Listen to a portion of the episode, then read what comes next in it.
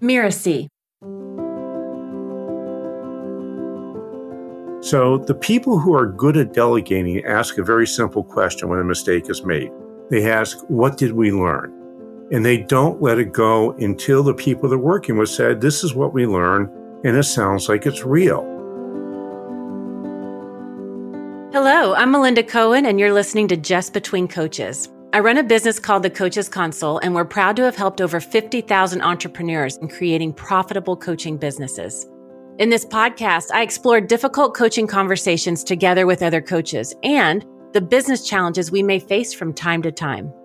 I launched my coaching business back in 2004, even before I finished my coaching training. And I also have a profound love for systems. I cannot even conceive of running a successful business without solid processes to make it work. And growing your business can feel daunting. You might need to hire people, and that puts you in a position of delegating, which often isn't as easy as it may sound. My guest today grew his first business from one part time employee to 90 employees. He's a serial entrepreneur and founder of Sustainable Business, Stage 2 Planning, and Ask Josh Patrick. He's also the author of two business books, an experienced blogger, and a host for the podcasts Cracking the Cash Flow Code. I've invited Josh Patrick to today's discussion.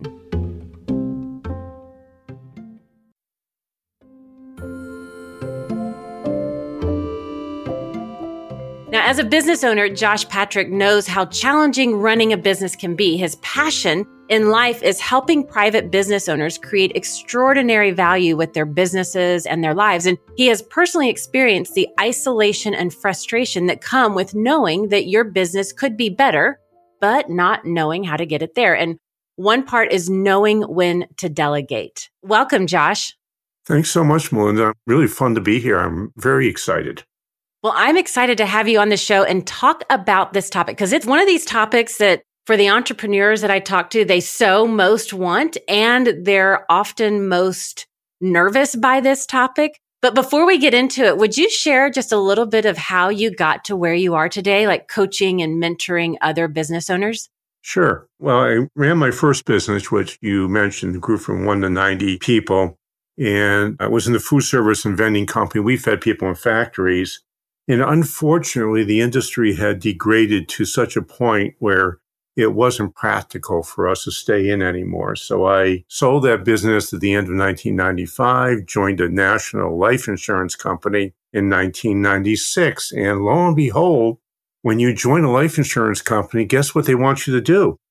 They want you to sell life insurance, except that in the life of a private business owner, life insurance is not the most important thing they want to talk about. They want to talk about a whole host of other things. So I felt it was best for me to move on.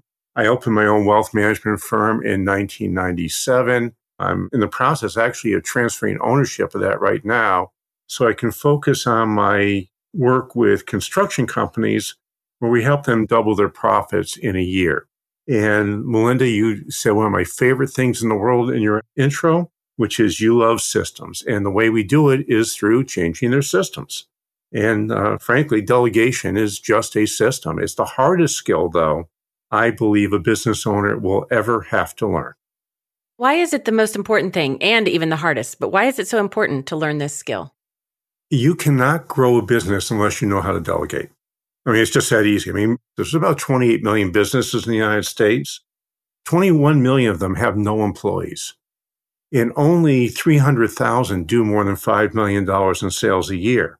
So that shows you there's not very many businesses that learn how to run a business and learn how to delegate.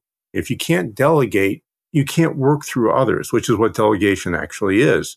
And the truth is, most business owners get stuck somewhere between two and 10 employees. And you can manage 10 employees by yourself easily. You can even manage 25 employees by yourself, but there is no way you're going to go past 25 employees if you don't learn how to delegate. And most businesses never get past that. And my experience of watching them is that they've never learned how to delegate. They don't know how to do it. They've tried it. It didn't work. So they quit. Now, I know that was my experience because when I started my business, I had a business partner. So it was the two of us on the org chart on every single spot on the org chart. It was us. One of our names went in that. And I had this big vision and I knew I wanted to help thousands and thousands of coaches. And so Kate and I started off and we could do so much in those early years. And then it very quickly, I was like, wait a minute, we can't do everything all the time unless we want to shrink our goals. Then maybe we could, but we didn't want to shrink our goals. And so I was in this interesting place where I had been doing this for a couple years, doing it well, pretty well, but it was time to grow. And so a lot of our listeners, they will call themselves, you know, solopreneurs. They're the entrepreneurs that, you know, a lot of them may never want 25 employees, but they might want two or three or four. Like what keeps business owners from delegating. I know that was a hard thing that I I was like I don't even know what to delegate. I just know how to do it all. How does a business owner make that mindset shift? There's two pieces I think that keep people from even doing delegation in the first place. And one is they most business owners I know don't really trust their employees very much. They don't trust them to do the right thing. They think that the employee is going to do the wrong thing and the wrong thing that they're about to do is going to destroy their business. Now that's the first myth. And the second piece, which leads into the first piece, is they don't really know how to manage mistakes. And that's a hugely important thing because the truth is we don't learn anything when we do it right.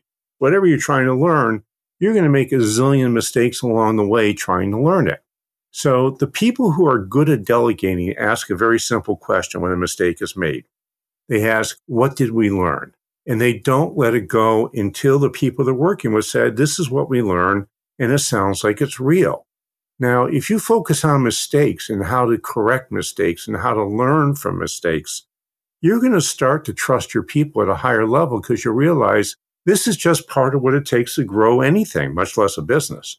So when you do that, it just really, really helps and it makes it easier to do so. But still, even when you do that, you as the delegator are either going to be a helicopter delegator, which means you look over someone's shoulder or you become the abdicating delegator, which is you tell someone to do something and you walk away and forget about it for two weeks. And you go back and you say, well, that wasn't done right. And you lose your temper or you blow up, or maybe you don't even blow up. You just say, I just can't delegate because this person can't do it right. So there's a learning curve there. And it also is a thing that causes, in my opinion, lack of delegation, burnout in businesses. And there's an awful lot of private business owners out there that spend 80, 90% of their time out of their zone of excellence because they don't believe they can trust anyone else in their company. Does that make sense to you? It totally does. And, you know, another w- way that we hear this is entrepreneurs will say, well, you know, it's just quicker and easier if I do it myself. I've always done it. It's going to take too much time to teach somebody else. Is this part of those, they're not trusting somebody else or they don't know how to manage those mistakes? Or is there something else going on that's driving that comment? Every time I hear that, it brings the old saw up, which is if I give you a fish, you eat for a day. If I teach you how to fish, you eat for your lifetime. And if I'm going to teach you how to fish, it's going to take some of my time. If I give you a fish, it takes no time at all, but I never get away from having to go out and catch the fish to give it to you. And it's the same thing in business. You know, if I teach you a skill or I teach you how to do something, it's going to take me some time to do that. I'm going to not be very good at it when I start. I may not have a way of systematize it. I may just tell you, and we don't document. There's lots of things that go wrong when I'm trying to teach you to do something as I'm learning how to be a teacher. But if I don't ever learn how to be a teacher, I am stuck doing those 15, 20, $25 jobs for my entire life. You know, the truth is most people in business, especially in the solopreneur world, which is really five employees and less, is that we spend so much time doing stuff that we're not very good at. And we're spending so much time doing things that we don't get paid any money for that if we don't learn to delegate, we sort of limit what we can do and how we can do it and how we can serve those the best that we serve with. So, Josh, one of the things that I've often seen with entrepreneurs, they're like, I know I need to delegate. I'm not sure how. I've never done it before what do I delegate? How do they know what to delegate and where to start when they're first moving into this next part of their business? Well, the exercise I like to see people do is an exercise that literally everybody hates, but it's one of the most valuable exercises I think you can do. And that's time blocking, which you just take your calendar and you write down every 15 minutes what you do. And you write that down for two weeks. And you, after two weeks, you take a look at it and you're going to find an awful lot of time that you're spending that would be better for somebody else to do. So you would have more time to serve your customers or to do whatever it is that makes your business and you unique.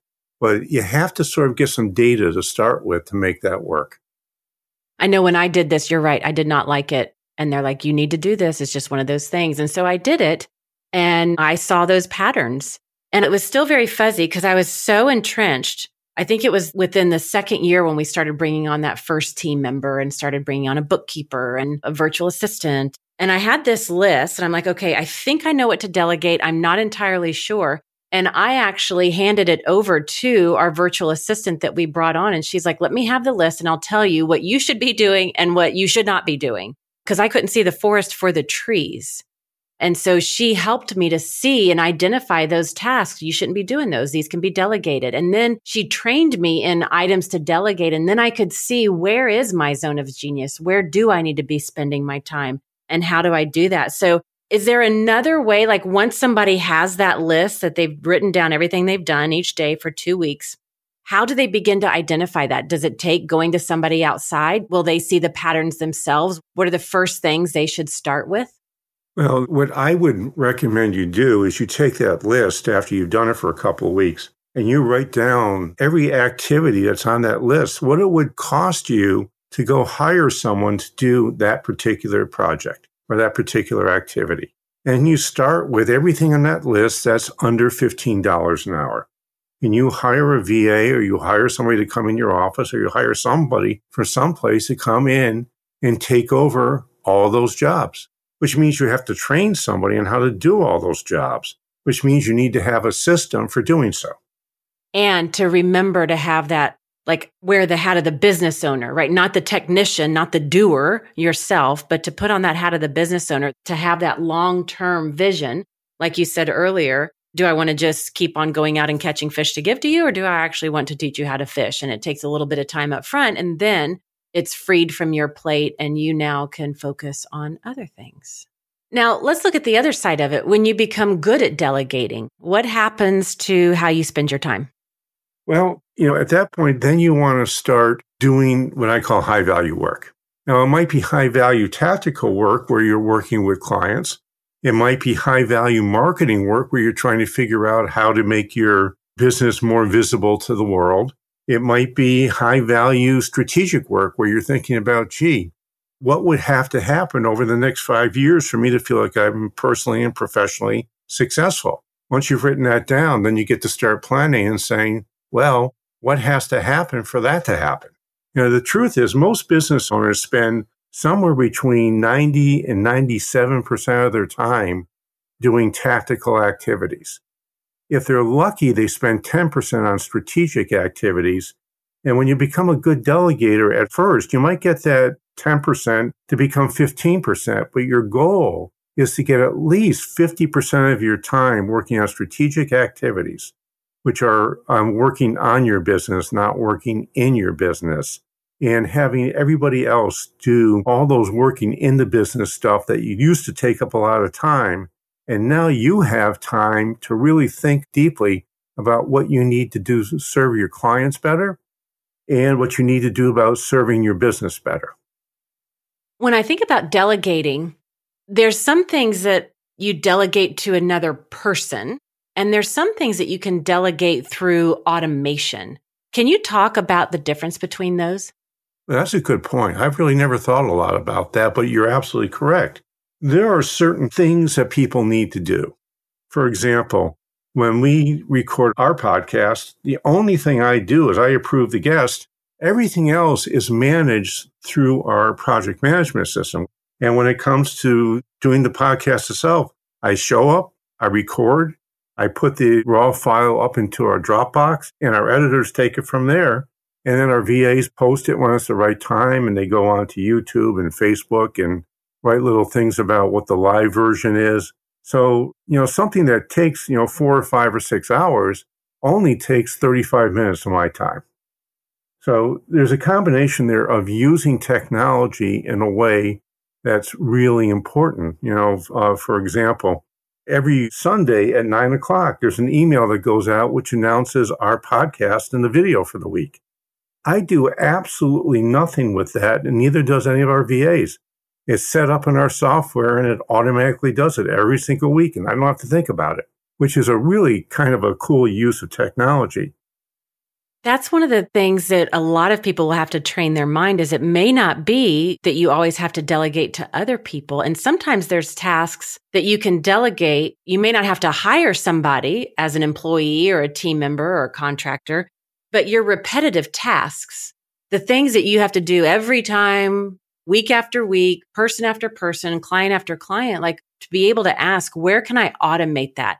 because that's a form of delegation. It's clearing it off. So you're not doing that same thing over and over. So I find sometimes it's easy to find those points of automation. Let that be the first level or a level of delegation. And then say, now, what does require people to be involved or maybe a more personal interaction or a more customized thing or task that has to be done? And that's where then another layer of delegation is about what people can help me do this.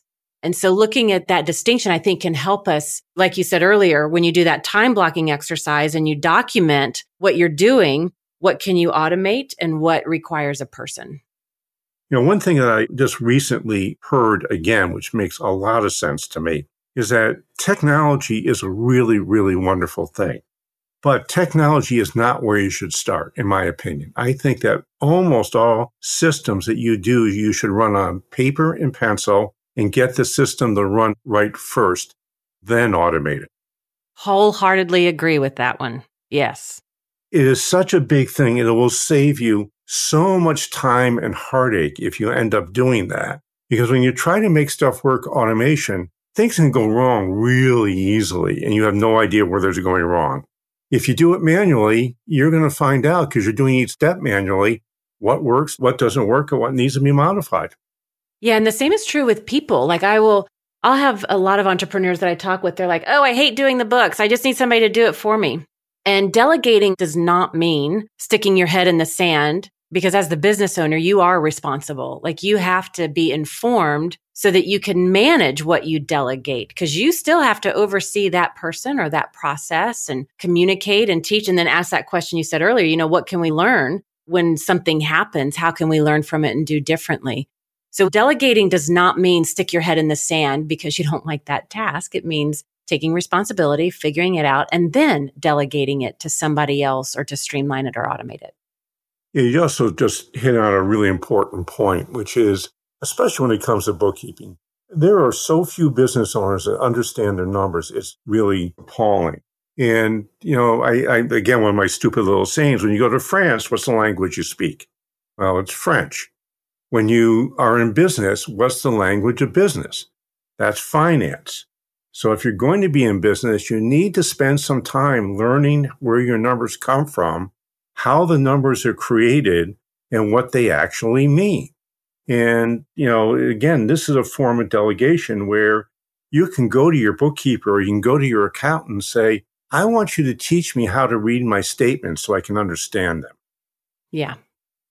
So why do so many business owners they maybe they start delegating then they quit?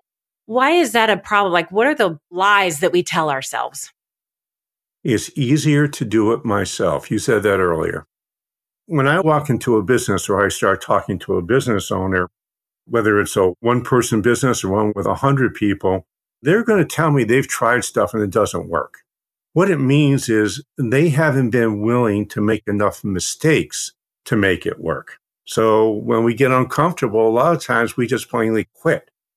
But just because you have great expertise in an area doesn't mean you're going to be great at running a business. It's a skill. You have to work at it. You have to read the books. You have to go to the courses. You have to take the online courses. You know, most coaches are experts and are really, really, really smart and they like complicated stuff. Well, businesses should not be complicated. Businesses should be simple. And it's a hard thing to get over that, gee, you know, the stuff I do with others is really complicated, but now I have to make things simple and easy in what I do. Well, that doesn't make sense to me. What is the most important thing to focus on when you hire anyone to start working in your business? Your values. Number one, there's no question about that. And if you don't start with values, now, you know, people say, well, I need to have the technical skills. Absolutely. If you're a 10 at bookkeeping and a five on my values, I'm not hiring you because you might just become what I call a brilliant jerk, which is you're really technically competent, but you destroy the culture of the company and you make everybody else's lives absolutely 100% miserable. Almost anybody I know who's built a business has had at least one brilliant jerk in the company. And they've had a real problem getting rid of them because we think we can make brilliant jerks fit in, and we almost never can. Now, in preparation for this episode, I read about your first mentor and his practice of EIA, which stands for expect, inspect, accept. Could you talk about that and why it's important with this topic of delegation? Yeah, it's like the beginner's method of delegation.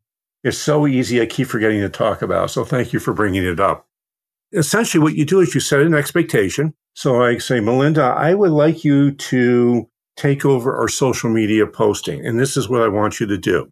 And then I might wait for three or four or five days, and then I'll go back and I'll say, Melinda, how are we doing on that? And you're going to tell me what you're doing. And I would likely say, you know, Melinda, that's pretty good, but there's four or five things we need to adjust. So we make those adjustments.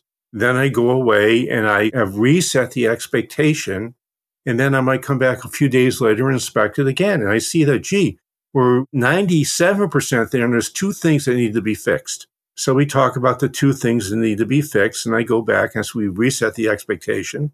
And then we come back and inspect. Now that final inspection where everything is being done right, then I'm going to say, Melinda, I would like you to document what you're doing so others can learn also. So that last inspection, again, you set up an expectation and you go back and you do an inspection. And that last inspection is to make sure the documentation is actually what you would like to see done. When that is done, then you accept the work and you move on. So the expectation part is easy. The inspect part is really hard because it's never going to be right the first time you look at it. And the accept part is easy. So you have to realize you go E I E I E I E I E I A.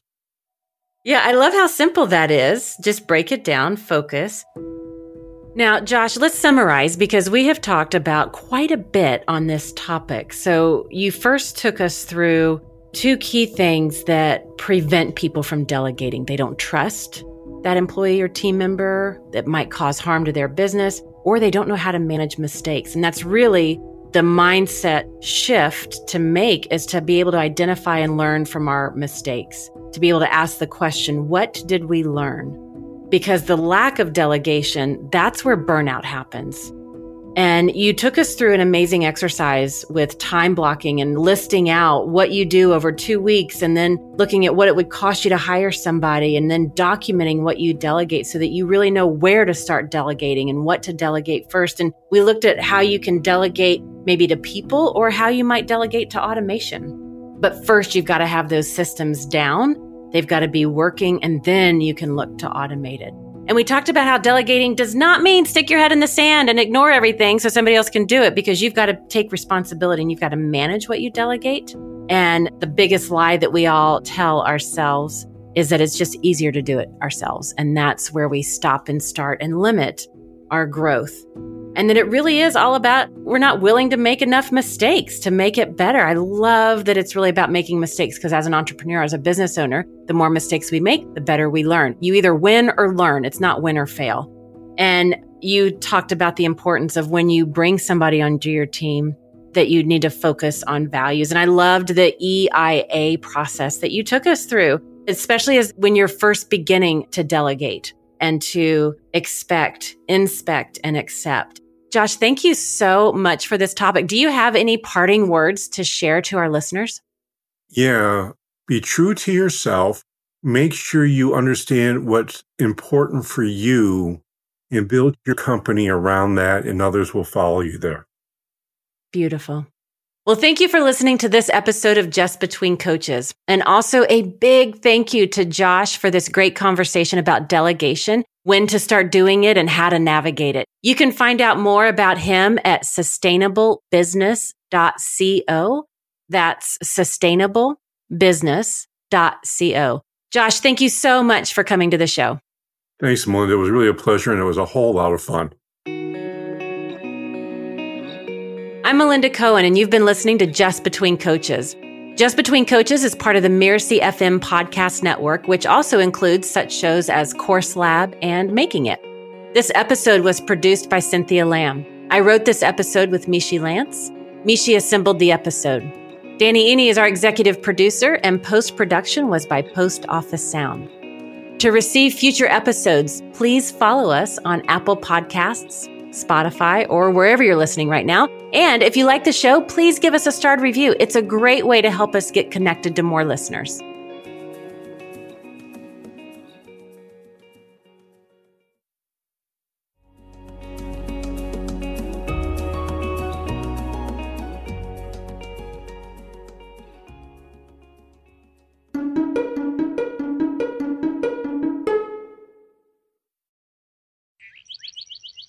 Mirasee.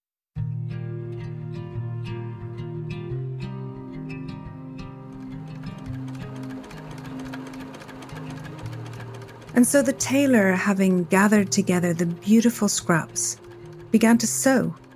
He stitched and he sewed, and he sewed and he stitched, and by the morning time, he had made himself a beautiful coat.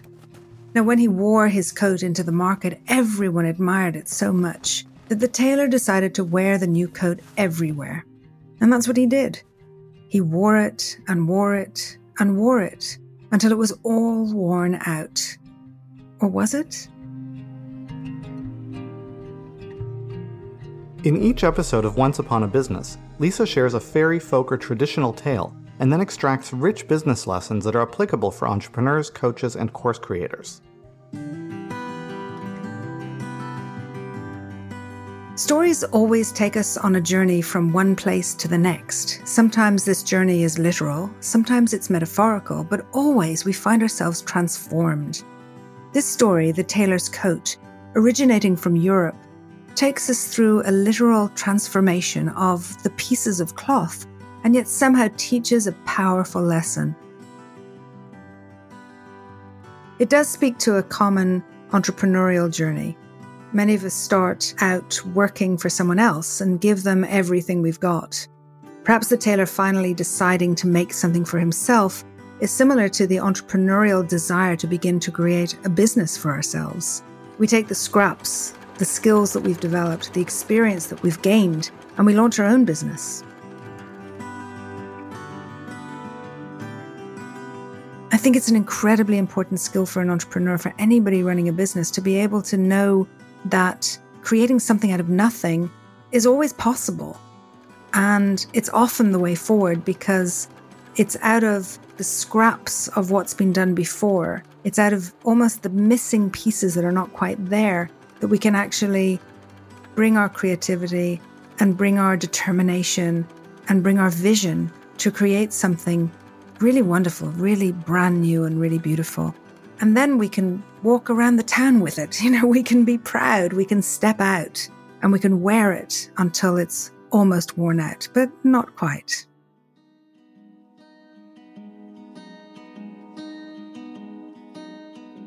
To hear more of Lisa's stories and learn the deep lessons they carry, make sure you subscribe to Once Upon a Business wherever you get your podcasts. We'll see you every other week with a brand new episode.